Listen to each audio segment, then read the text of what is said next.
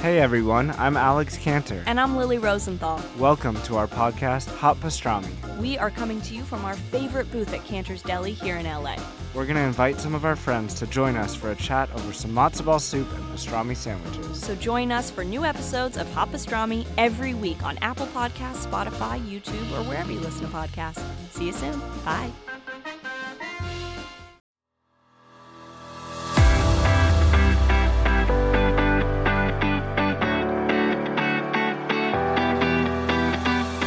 Friends. Welcome to Live Boldly with Sarah Schulten Kranz, a survivor, thriver, adventurer, and believer in all things possible. My mission is to guide others to live their life boldly, regardless of circumstances. I believe we all have the power to overcome and lead joy filled, happy lives. Recorded from the trail or in my office, I share inspiring stories from everyday people because we all deserve to be heard. You will also hear from handpicked professionals ready to guide you beside me. Are you ready? Let's do this. Hi, friends. Welcome to another episode of Live Boldly with Sarah Schulten Kranz. Right now, I am at the bottom of the Grand Canyon, guiding men and women on their own personal development and healing journeys. If this is something that you would be interested in for 2021, we will be opening the cart in about 30 days. Subscribe to my newsletter through my website, sarahschultenkranz.com. We currently have April, June, and October 2021 Grand Canyon retreats coming up.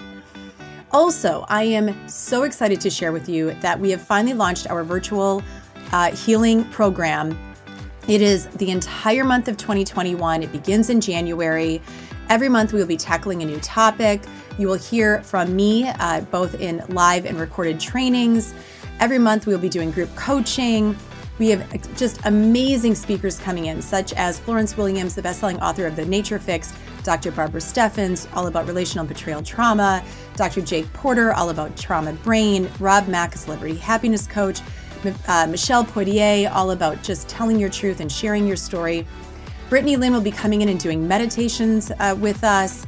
We have uh, Jenna Reese doing um, breath work. If this sounds like something you would like to do, please message me, Sarah at sarahschultenkranz.com. Join either monthly or the, for the entire year, and let's see how much that we transform and heal our life over the course of the next 12 months. We do begin in January, so please message me as soon as possible. So today I have on an incredible woman, uh, Nancy Berns. She is an author, speaker, and professor of sociology. Her life goals include defending the freedom to grieve, protecting joy, inspiring faith, finding beauty in a broken world, and walking beside others during life's difficult journeys. We had a very in depth, beautiful conversation about grieving. What is grieving? How do we grieve? Um, just the thought processes on it. And I really encourage you, especially this time of year, to go grab your journal, take this outside if you can, lean up against a tree, listen to the words, take some notes and really think about how you can bring this into your life and the life of those that you love. I am so happy to have you here. Enjoy this episode.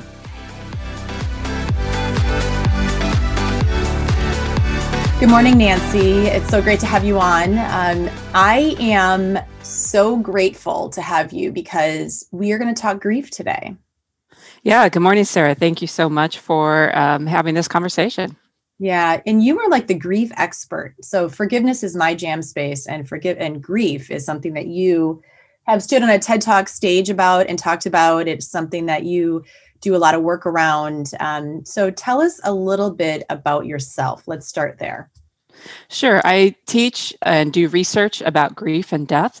So I spend a lot of time talking to students about um, their own thoughts about grief, their own experiences. But then I also uh, enjoy doing public speaking. And when we're not in the middle of pandemic, I do quite a bit of traveling and speaking with groups about grief as well. Yeah. So what was drawn to you? I'm, I'm really curious about this actually to start there. What was drawn, what, what drew you into um, speaking about grief? So my dissertation work was actually about domestic violence and uh, talking to victims and how they experience violence. And through that, I was also interested in murder victims and their families and the grief that murder victims' families had. So I, I kind of came through to grief through the the violence and the interest in crime. and started to look at this idea of closure, uh, which is my more recent research. And, and then when we also experience uh, great loss in our own lives, that brought some of the personal element to the academic side. So I continue to do the, the research and writing on grief and death and where it's taking me. And uh, right now, this is what I want to do. So maybe, you know, maybe I'll look at some other topics, but I'm enjoying helping people with grief. Yeah. And so I actually am guiding a group into the Grand Canyon you know, in, in December. Uh, well, next week, goodness. And that's coming up. that's next week. And one of the, it's interesting how when my groups are brought together, there is typically an overall theme. And the theme that we are working through right now is grief. And so I actually had asked them some questions. What do you want to know more deeply about in your own grieving process? And I want to address some of those questions because having them come from somebody that's actually going through the grieving process, which we all are in a different sort of way right now, especially with this pandemic. Um, and I was very touched by some of the questions that they had. And one of them that touched me most was Can you walk with grief and still have joy? How do you walk in it? How do you walk through the loss of an unfulfilled desire in life that's never been met? And can you still experience joy? Yeah, that is a great question. And the short answer is yes, absolutely. You can have joy while you're grieving. And I think that's one of the key points I, I try and share with people is you can carry joy and grief together. Uh, and in fact, we can broaden that and say you we can carry complicated emotions all the time. And it sounds simple, um, but sometimes people don't understand that. And I think part of that is the misconceptions we have in our culture about how emotions work. Mm-hmm. And that's built on two two myths about emotions. One of them is this idea that uh, there are good emotions and bad emotions. And a lot of times, grief, I think, gets misunderstood as always a bad emotion. And I don't think it is. Uh, grieving is an important experience. So, and, and I'll follow up on that a little bit later. But the second misconception is that we can only feel one emotion at a time which is not the case. We are complicated human beings and we carry mixed we carry all sorts of emotions all the time. So we can carry joy and grief with us. We can carry faith and doubt at the same time. We can carry anger while also learning to forgive, which I'm sure you have found in your work. So grieving is a process. And we don't want to wait until we no longer feel the pain in order to reach out for the love and joy uh, because we could be waiting a long time. It does take a long time to grieve. So um, don't you know I, I tell people no don't feel guilty if you have joy while you're grieving. And but also give other people space because how we get there and what the balance is between those emotions vary for people yeah, that's beautiful. You know, it's interesting. I always talk to my clients too about you spoke on the anger and the forgiveness piece. And the more that we feed the light, the more that we can step into that space of joy. I would imagine that the the more that we can also um, allow ourselves to process the grief, right, in a in, in a healthy way that's um it's beautiful so i also uh it, well that goes into the next question that i also have. Can we truly heal in relationships without grieving the loss there has been? I think grieving is part of the healing and grieving looks differently for everyone. So we don't want to uh, narrow down this idea of grieving too much. Otherwise people might feel like I don't think I'm grieving, right? So if, if they have this picture of grieving as crying, being sad, or being angry all the time, then they might, if they don't experience that, they might feel like, well, I'm not grieving. Uh, grieving takes many forms. And I think grieving, again, it, it can get a bad rap in terms of, of being something that we, want to get over as quick as possible. Or, or usually what's happening is we're trying to get other people over the grieving faster than what they're ready to do. Uh, but if you think about grief and grieving a, a little differently, uh, grieving is an expression of love. Uh, we grieve things that we wanted to keep longer. Um, so when we're grieving, I think it helps us to step back and identify what is it that I lost? What is it that I'm hurting about? You know, and and when we can recognize and identify that, that is going to come with sadness, and that may or may not come with tears but it's also part of our healing journey to understand yes, this is what I lost. This is important to me.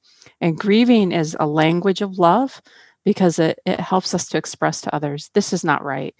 This something is wrong here because I miss someone, I miss something in my life, and and I'm I'm working through this. So I have so many questions for you right now. The one that's popping up into my head right now is um, so imagine that I'm going through this grieving process and somebody says something to me. First of all, from the about my grieving process, from the person who is approaching somebody that is grieving, what do you say to them? What's the best word that you could say to them? What's the best phrase that you could say to somebody that's grieving? To support someone who's grieving? Yes. Well, I want to step back from that first um, to help with thinking about your motivation when you go up to someone mm-hmm. who's grieving. Uh, and then we can talk about what to say. But I think to understand your own motivation is so important. And people, and usually people have good intentions, right, when they're trying to help. Not always, um, but but we're going to go with the usually people have good intentions. But one of the the things that gets people in trouble when they're trying to support others is this idea that I have to go fix someone's pain that I mm. need to make it better for them. And then that is not only not what the person needs, it also brings a huge burden to the person trying to support the other person. And if I go into it thinking, I've, I've got to try and fix this, I got to try and make this f- person feel better, then I'm like worried about what are the right words. I don't know what to say. So if we step back from that and understand that the best thing you can do is to be a witness to their pain, to be there for them, to walk beside them on this journey and to listen right to to give them space to feel to give them space to be and to hurt um, to tell stories. So if we're talking about they're grieving the death of someone you know can they you know if they want to talk and they want to tell stories you be the one to listen to them. So then if if we go into it with that approach and that motivation then we can think a little bit more about what can we say. And actually you know sometimes you might be able to say to someone i don't know what to say can actually be a really great opener. Because it it recognizes i don't understand completely what you're going through and even if you've shared a similar loss you still don't know what that person's going through exactly. Mm-hmm. um i can't you know i some people appreciate the i'm sorry for your loss but other people don't like that. So what I don't want to get into, you know, for those who are listening, I I don't want people to feel paralyzed by okay, say this, don't say that, right. but to recognize that being there with them and listening and letting them talk when they want to, letting them cry if they want to, uh, that is what you're trying to do. You don't have to fix their pain. That's not what they need. Right, right. That's beautiful. And then on the receiving end, for those who are grieving. Here, here's the thing that I've found too when I'm working with people who are in the grieving process is simply holding space gives them permission to feel and gives them permission to express and to share their stories. And so to those people that are grieving when somebody wants to hold space to that for them, what would you uh, encourage them to do? Encourage the people supporting or encourage the people that are going through the grieving process. Okay, sure. So, people going through the grieving process, um, I think one, one of the most important things to understand, um, along with that you can carry joy and grief together, is that everyone grieves differently. Mm-hmm. We we get so wrapped up in comparing our grief to others, and also, you know, other people are policing our grief, and and we do a lot of our own policing of our own grief, right? So understand that everyone grieves differently. So there's not one right way to do it. And to give yourself permission give yourself freedom to grieve the way you need to at any one point. Um, so if if you can find even one or two people in your life who are great listeners who are there you're comfortable with them and you know you could talk about your grieving when you want to you can just hang out be with them you know even if you're it doesn't always look like you might be having fun, but it can be important to connect with them. That's really powerful. You know, finding that one or two people who are going to go that the the journey with you. Um, I'd also say that you don't have a responsibility to educate everyone you come across, right? So when you're able to talk about your grief and maybe give insights about what's going on for other people, that can be great not only for you but for the others listening. But you don't always have to do that, right? And if somebody's asking how you're doing and they want to hear about it, but you're not comfortable telling them about it, whether it's just the timing of that day or that person doesn't, you know, you don't feel safe, emotionally safe with that person, you don't have to tell them that.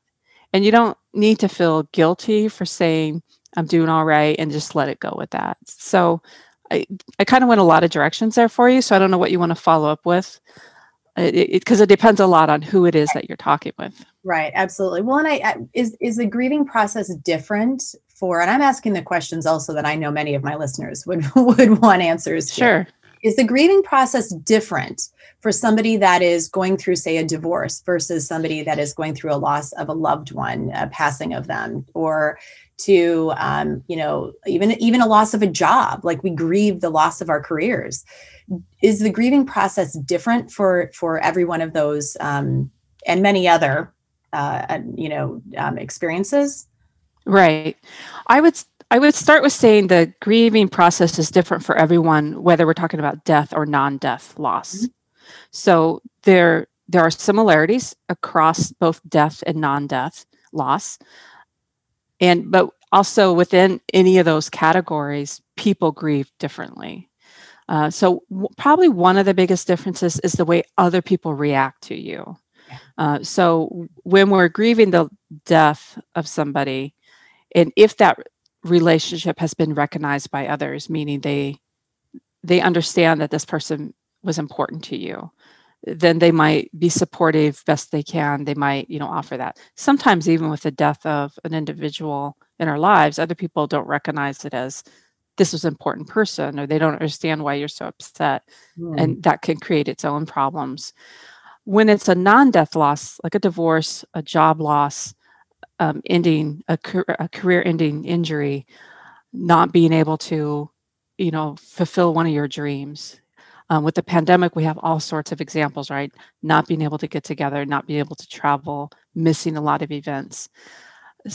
That one of the differences is people may not recognize that as something to grieve, um, and then you're not always given the same kind of space and support to be grieving that. Um, but with but within that, there people are grieving differently, and I think anything that you're learning about your own grieving process, what's helpful for you, absolutely you could apply that to grieving non-death loss too. Yeah. Are, so are there phases to a grieving process? I mean, many people think that there's phases to to you know, right things. There, are there phases? There are not in the sense of okay, the the big one of the biggest misconceptions about grief is that there's five stages of grief mm-hmm. right and hmm. that's that's still if, if people talk about what they know about grief they might refer to oh there are five stages of grief that's not the case Thank and you. yeah you, Thank you. right and i think one of the things that's appealing about that this idea that there are stages or phases is we live in such a culture that people want steps one, two, three. Just tell me what I have to do so I can get through it and be done. And especially, we want to tell other people that. When we're in the middle of our own grief, we could have a sense that this is more complicated than that. There's not going to be these simple, neat phases. But with other people, we sort of want to end their pain and grief because we're not very good at sitting with other people's pain. Um, but the the stages of grief is I think more harmful than than helpful as a concept. And the reason that well, there are a couple of major reasons that they're they're not stages of grief. One is our current contemporary research does not back that up. Um, the the earlier studies c- coming from Kubler Ross, who was talking about stages of grief, she was looking at people who were dying, and even there, you know, she tried to really emphasize that these are not linear stages. Not everybody goes through these right? She was just trying to take this theoretical concept to explain what some people were experiencing with dying, which is mm-hmm. very different than when you're grieving. So, yeah. But other people took off with that uh, idea, and it continues to be out there. So it's not, and I think it's harmful when people believe for themselves or for others that there's stages of grief. And I'll give you one example. Uh, in one of my interviews for my research, I had a woman who I was I was speaking with her five years later after her um, son had died and her son was in his mid 20s and she she was talking about an hour into our conversation you know she was asking what you know what is wrong with me because i've never been angry? Said, i was never angry. What is wrong with me? And i you know i said there's nothing wrong with you. And the reason she thought there was something wrong with her is because she knew anger was one of those five stages of grief. So if she had never gone through that then she must not be grieving right? So people get you know caught up in this idea that there's a certain way to grieve or there's a certain stage to get through and then what what's wrong with me when i haven't gotten there? So no there are no stages. People don't grieve the same. There's no set time schedule and we need to be able to get away from that and understand that everyone's on their own timeline and the differences are there and that's okay. That's fascinating you bring this up because when i was guiding a woman through the grand canyon and we were filming the documentary last november she actually said to me we were standing on you know this on the trail and she said why can i not get angry? I don't understand why i can't get angry. And we had a conversation about that and it was it, it, she was processing grief and uh, she really was beating herself up over that. Why can't i get angry? Right. I'm yeah. brought this up Yes. And and people and there are people who do get angry as part of their grief and that's okay too, right? I want to make sure those who are feeling like, well, I do get angry. but yeah. yes, yes, absolutely. For some people that that's very much a part of it and that's that is part of your grieving journey. Uh, but you don't have to be angry. That doesn't have to be part of grieving. Um, so that also don't want people, you know, feeling that expectation and, and as you said, trying to even make themselves feel that. Right, right, right. Yeah. So, how does grief affect the body? Because we know, you know, when it comes to trauma, um, how it affects the body. I, i am quite into Bessel van der Kolk and his work. So, how does grief affect the body physiologically or spiritually or mentally or emotionally? Sure. Yes. So, again, grieving and, and how people respond to a particular loss will vary greatly. So some people might not be feeling a lot of physical effects. They might it might not seem like there's a lot different for them physically. Um, other people might be feeling a lot of physical effects. Um, sometimes people have uh, responses that feel like panic attacks, that feel like uh, anxiety attacks, uh, you know, where it's hard to breathe, they get tight, and they may feel ill that they can't sleep well or that they're sleeping all the time, that they can't eat much, they lost their appetite. And one of the the I think complications is that the way people respond with grief can look a lot like depression mm. or other uh, clinical conditions, but that is it's not the same. But um, one of my concerns is that in our society and, and also a lot of the research they've tried to collapse what should be considered a normal part of life, which is grieving, with mental health um, conditions. And those sometimes are interconnected, but they're still different. They're still different parts of what's going on. And you can be grieving and having a lot of those physical symptoms that look a lot like other conditions, but it's it's not, it's grieving and it, it would make sense that some people are feeling all that.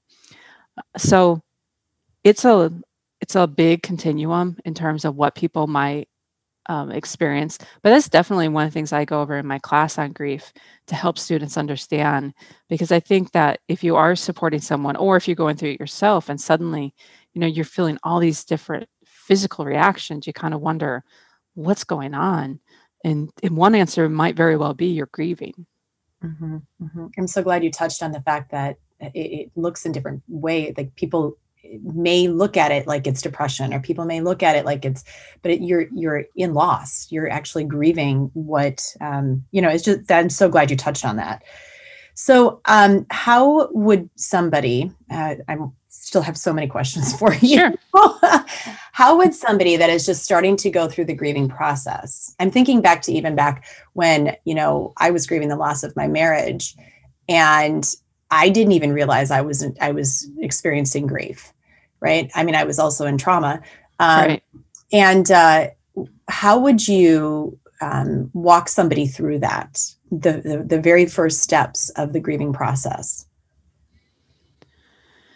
Yeah. So one of the first things that I would encourage people to do, and in a lot of times I'm speaking with groups, and you know, you might have someone there who it's just been a few weeks since someone died, um, or somebody who's it's been years, right? And so where they're at on that grieving journey varies greatly.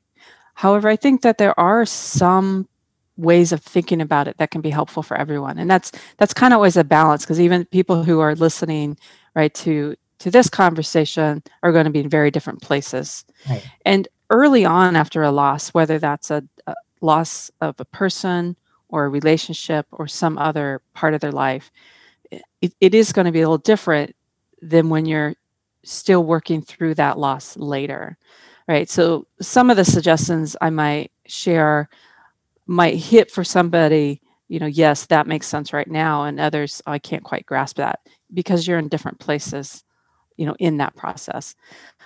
One of the things i think is helpful to understand is again going back to that people grieve differently and to try and take off the weight of social expectations. Mm-hmm. so if you if you picture this you're going on a journey you're going to go on a this is a longer journey of grieving. And it's i don't think it's helpful to look at a particular destination of we're going to get to the place where i'm done grieving. Right. It's i think it's more helpful to think of it as you are going to learn to live with the loss. You. you. you're going to learn how to carry that loss. And so we can learn to carry it differently so that the load isn't as heavy. But you're not going to be completely um, getting rid of it. You're not going to forget about it. And for a lot of people, that's actually comforting to think about because for some people, and this is a little different than when you're talking about trauma, but if we're talking about, you know, the grief, the loss of someone we love, people have fear that they're going to forget them. And, you know, I don't want to forget them. And sometimes they'll even recognize that pain of grief as this is now what I have left of that person. And I don't want to give up that pain. Um, so for them, I think th- it's okay where you're at, feel that. And in time, you are going to realize that it's not just the pain that you have left. You have so much of that person left the love that you shared, what you've learned, memories, values.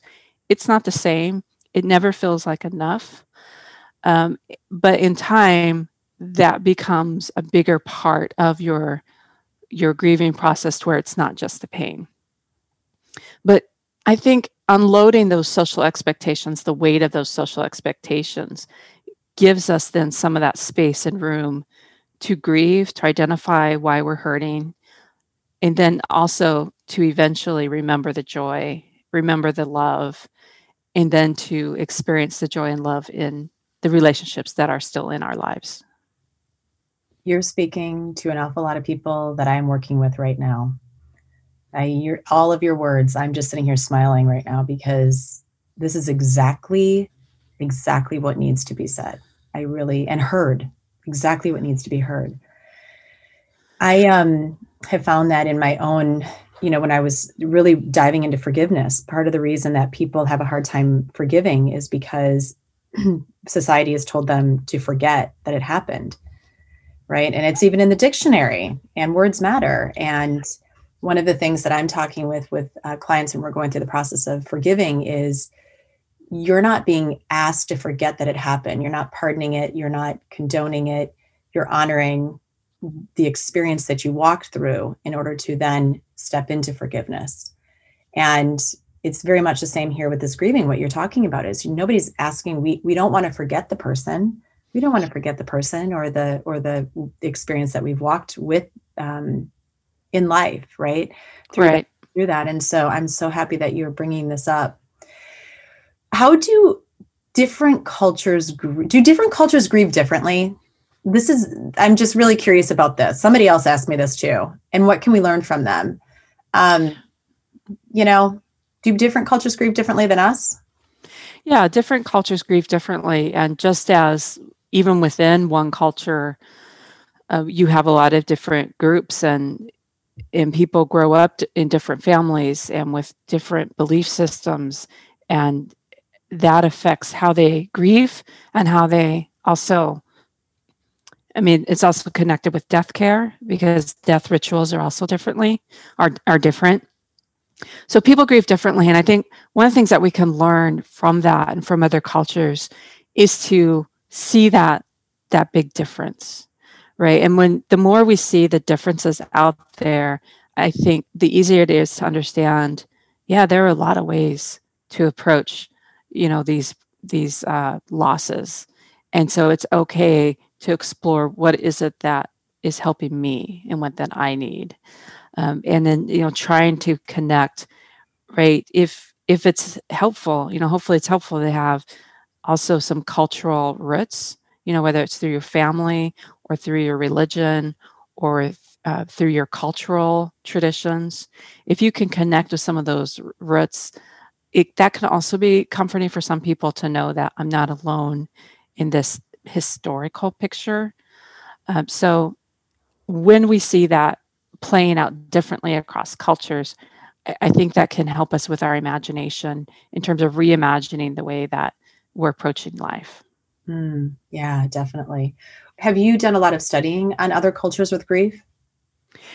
in my classes um, students we we read and we discuss and we look at particularly with death rituals uh, from other cultures. So i it, it's not part in my in my interviews about grief um, there are differences with some cultures and so that does come across sometimes yes what has been um, it, through the, your own process i'm curious as for, for this on a personal level what has been one of the most um, fascinating things that you've actually uncovered when it comes to grief? Through the through my research? Through your research yeah. Well right now i'm focusing on the longer term grieving. So meaning i'm i'm interviewing people who it's been years since a particular significant loss you know in some cases it's 15 years later 30 years later because we don't have a lot of research that's looking at what is it like to be carrying loss that long. And i think uh, it, it's not so much that it was surprising uh, but it's maybe reaffirming to listen to the stories that people have um, and they're both they still feel that love that great love which is also you know the reason for their grief. Um, at the same time they you know they've continued to invest and have these amazing lives mm. um, going forward. And so you know as one example i was interviewing a, a man who his wife had died and she had died about 15 years prior to our conversation. And he was remarried um, and had, had grandkids that uh, his first wife who had died you know would have been their grandma. Uh, and then you know he also has family and kids w- with his uh, current wife. And it was just this big love story in many ways right? Because you could tell how much he loved his first wife and you know talking about her. But he was also very happy in his you know marriage and with his job yet. And so this this is a a look into it 15 years later. And i think that that's helpful for us to see that our lives take these twists and turns. And we don't know what's out there but it can be beautiful even as it can be tremendously difficult and hard. And we we can have that and we can see that without forgetting the people that um, we lost we, we can carry their love we can carry their memories. And as he said you know why would i not still think about her? You know he said i i think about her every day. And he said why wouldn't i? You know she's the mother of my children. She was my first love. She we had this life. So i think that is important and it's beautiful and to give people hope that you don't have to forget what you had. And in some cases even if you want to sometimes it's still going to be with you. But we can take those scars and we can take those wounds and that is part of what gives us the depth and compassion and experience to then give to others and to experience life sometimes on an even a deeper level. Yeah eh, thank you for that because i was as you were talking about that i'm like this is giving so much hope to so many people right now i think a lot of people and i don't know maybe you have found this. I know that in in my work there are a lot of people that are afraid to forgive. Do you find that in yours as well? Have you found that in the research? Are, are people afraid of their own grief of their own emotions of their own pain? Yeah I, definitely forgiveness um, is complicated. Mm-hmm. and I, I don't know that it's it's always that people are afraid of it. Certainly that that can be for some people. Yeah. Uh, i think a lot of times is they don't know how to do that.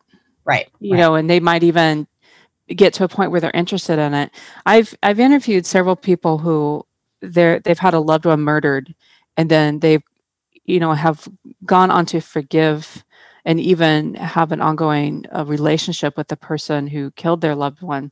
So uh, that's a very different that's situation too a lot complicated. It's amazing I, I think how they're able to get there. Mm-hmm. um, one of the things that's important to understand a lot of those cases not all of them but a lot of times it's years and years later right? And sometimes they've gone through a lot of other trials of how do i carry this grief and loss and anger and find themselves where forgiveness this is what's working for them right mm-hmm. and it varies for people because some people forgiveness is also that it's rooted in their faith it's rooted in their religion and they have a narrative which they can use to be able to understand what to do um, but even without that i think understanding that forgiveness is it's a way of understanding how you carry the pain and also how you you learn to to not just love yourself but love others. And and you didn't mention this but i would assume a lot of also the people that you're working with struggle with self forgiveness oh honey you thank you. Yeah. Well you know what's interesting is self forgiveness is not something that we started talking about um, until fairly recently. And so when i wrote my book i wrote it as forgiveness of self first and then forgiveness for others and forgiveness for the world. And um, self forgiveness is one of the most powerful things that you can step into for i've experienced that. And uh, so thank you for touching on that. It's interesting how many people um, as i talk to them more about more and more about self forgiveness and they're like i've never even thought about forgiving myself. I've never i've had i've had that people people said it to me over and over never even thought about forgiving myself right there's there's a lot of guilt and shame and regrets that people carry with them, you know, and, and connected with grief and trauma. And, you know, it can be buried so beneath a lot of hurt and a lot of what happens. It's, you know, and sometimes in people's lives, they have one storm after another hitting them. Right. And so, eh, and those, some of them are, you know, rooted back into childhood too. And so all, all the, experiences can be buried under this rubble that just keeps getting piled on top of you. So it can take time. And again, that's why I always want to emphasize there's no time schedule that everyone is on because it can take you a long time to be identifying what is it that I'm feeling. And, and that is the grieving process. You're identifying loss and you're identifying your emotions and what those are connected with. And then you're working to reclaim those experiences and reimagine how you carry them. Um, and so self forgiveness comes with that, but it's you can't you can't even I think really begin to forgive yourself until you know what you're trying to forgive. Yes. And so that it's that grieving process that helps us to identify what is it that I'm doing. And so one of the I think complications in our culture is that we don't like people grieving too much or too long. And so a lot of times people isolate themselves or they withdraw when they feel like I'm supposed to be quote unquote over this by now. And if people don't have the space to grieve, then that grief is coming out in other ways. And a lot of times it comes out in self harm or it comes out in, in harming others, sometimes verbally, emotionally, physically. And so it's it's the grieving that becomes our venting system and our way of identifying that loss. And when we're starting to identify the loss, what it is I'm feeling, then we can also look at, at self forgiveness as a way of helping to carry that. Yeah, yeah, definitely. I've had to do a lot of my own personal work on grieving my past, where I've actually gone back and I thought, wow, I never allowed myself to grieve what I never did get to experience at 17 because all of a sudden I became a mom.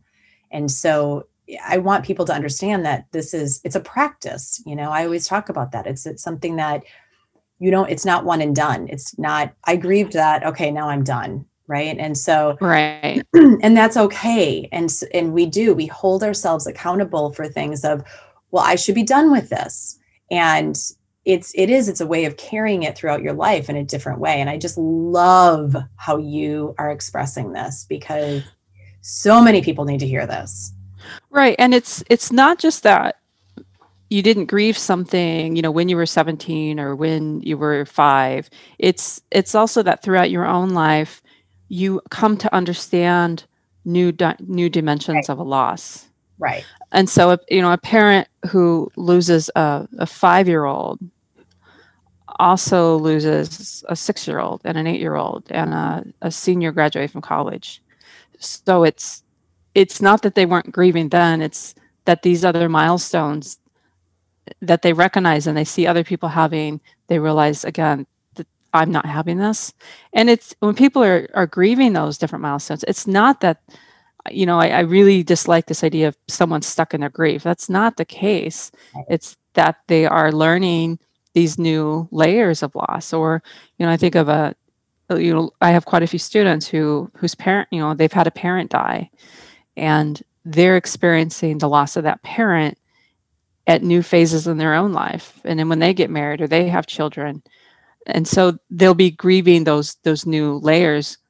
But it doesn't mean that they aren't aren't also enjoying um, other things in their life and and have love and have joy. Right right. You are speaking my words right here oh How good it's so good how do people i just want to, because i know you know we are going to be out of time in just a moment but um, i know for some people they look at i've had people say to me you mean i'm going to have to deal with this the whole rest of my life and right. right. And so let's just touch on that because um, wherever you are, how, how do we reframe that? What would you say to somebody? How would you reframe that that story? Yeah, th- and this is something I I learned pretty early on because one of the things that I share is that there is no closure, right? And if I don't if I don't say more about that, one of the concerns people have is does that mean I'm always going to feel this bad? Right. I was like, no, that's not what I mean. What I mean is you don't need closure to heal. Right. So there's healing. Uh, but again, if if people and we use closure sort of as this concept, this hammer that we use on other people to make them feel like they have to rush through this and forget about it. Um, but instead is is that you're gonna you're gonna learn to live with the loss, and you're going to learn to carry that differently. And that could be you know particularly effective as you know you're talking with people who are are doing these long journeys, whether the Grand Canyon or other, right? Mm-hmm. Like how how you carry um, what's going on in your life, how you carry that matters. So the pain will get lighter. You will learn to carry that, um, but it'll still be with you. But that's also not a bad thing, mm-hmm. right? And so understanding again that gr- grief is an expression of love and even with trauma it's not that you love it's not that you love what's happened to you but you're identifying what you've lost that you loved or that you want to regain and so i think it also helps us with a roadmap for our own lives you know when we can understand uh, this is what's important to me and i know it's really important to me because when i've lost it it's really painful. And then you know how how can that help be a guiding light for the rest of my life? And when we're thinking about loved ones who've died how you know how do i bring them into my life yet? And what i've learned from them the values my memories right we carry that with us and that helps so i think uh, focusing on the love right? Understanding grief as a language of love and going forward, focusing on love, loving the people you are missing, loving yourself, um, and loving those around you, and understanding you can do that while you are are grieving yet, and and in time, you're going to learn how to carry that easier. Yeah, I always say the foundation of everything is love. You know, the foundation of forgiveness is love. It's just, it's just love is is something that can um, really uh, it, it heals us, right? And even like that self love, it's so beautiful. Is there anything else that you would like to share with our listeners before we? Um, I'm going to have to do another one of these with you at some point because you you are good. You there's there, yeah, there's there's a lot. There's a lot you can cover. Well, maybe we can. We'll just you know touch on with holidays coming up, yes. uh, and particularly in the middle of a pandemic. I think that anytime people are grieving, holidays are hard, mm-hmm. and with the pandemic, it's it can be hard for those even if they're not grieving uh, the loss of a, loved one, but many people are, is to try and um, you know re- reclaim the holiday for what it means, you know, and and you know, and connecting that whether it's uh, your, your own faith traditions and understanding the the hope and love and joy that's at the center of Christmas um, or understanding holidays as an opportunity to remember loved ones, to honor loved ones. You can have new traditions, new rituals. Um, so, in one of the tricky parts of that, though, and I guess this is one message, and maybe we, we come back to it another time, but is that not everybody else is going to grieve the way you are. Mm-hmm. So, you also need to give your friends and family that space to help them do what they need to do right and so there's there's conflict when the way we need to grieve isn't compatible with each other all right so understanding and trying to have conversations with those around you about what is it that you need? What rituals what traditions might we do this year? Let's just start with this year and that would be helpful. Um, what are ways that we can remember loved ones you know traditions so that it's it's not just unsaid right? And I, I think that that can go a long ways. And it's not that you have to be talking about grief the entire time during a holiday but even allowing space there for people to talk about those who have died um, to you know have memorial ornaments or traditions or stories then that opens up space for people to also feel the joy and love of the season so it, it goes back to where we started, right? Carrying joy and grief together and allowing other people to do that too. And that is what Christmas is about. Yeah. Even though we often, you know, too many people are focusing on the decorations and everything being perfect and, uh, you know, just the happy part. That is actually what Christmas is about. Is you know, and and for those who who share that Christian faith um, of Christ, Christmas, don't be afraid to go back to the origins of that. Right. Yeah, that's beautiful. The the I wrote something down and one of the things that you said is grief is an expression and a language of love. And I would say that um, that is that just ties it throughout everything. And I I so appreciate you. I so appreciate you, and I appreciate the work that you're doing in this world. By the way, I yes, really do. It's beautiful.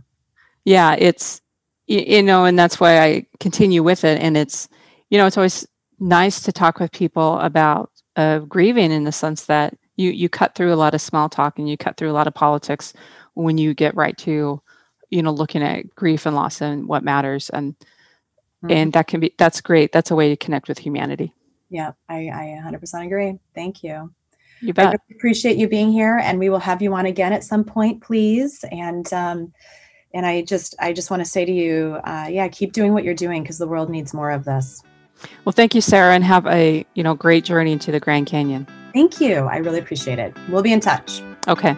Thank you. Bye bye. Friends, thank you for listening to the Live Boldly podcast. I am grateful to have you here, and I would love to invite you over to sarahschultencrans.com to grab my free seven steps to a joy filled life.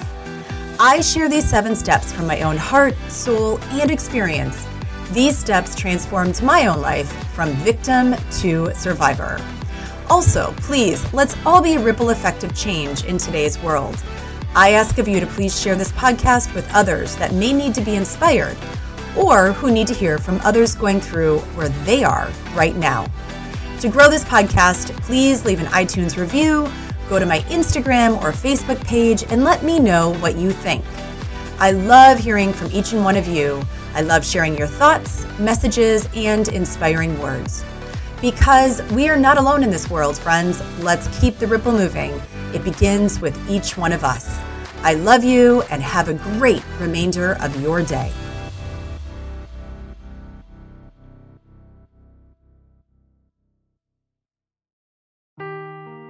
Seeking the truth never gets old. Introducing June's Journey, the free to play mobile game that will immerse you in a thrilling murder mystery.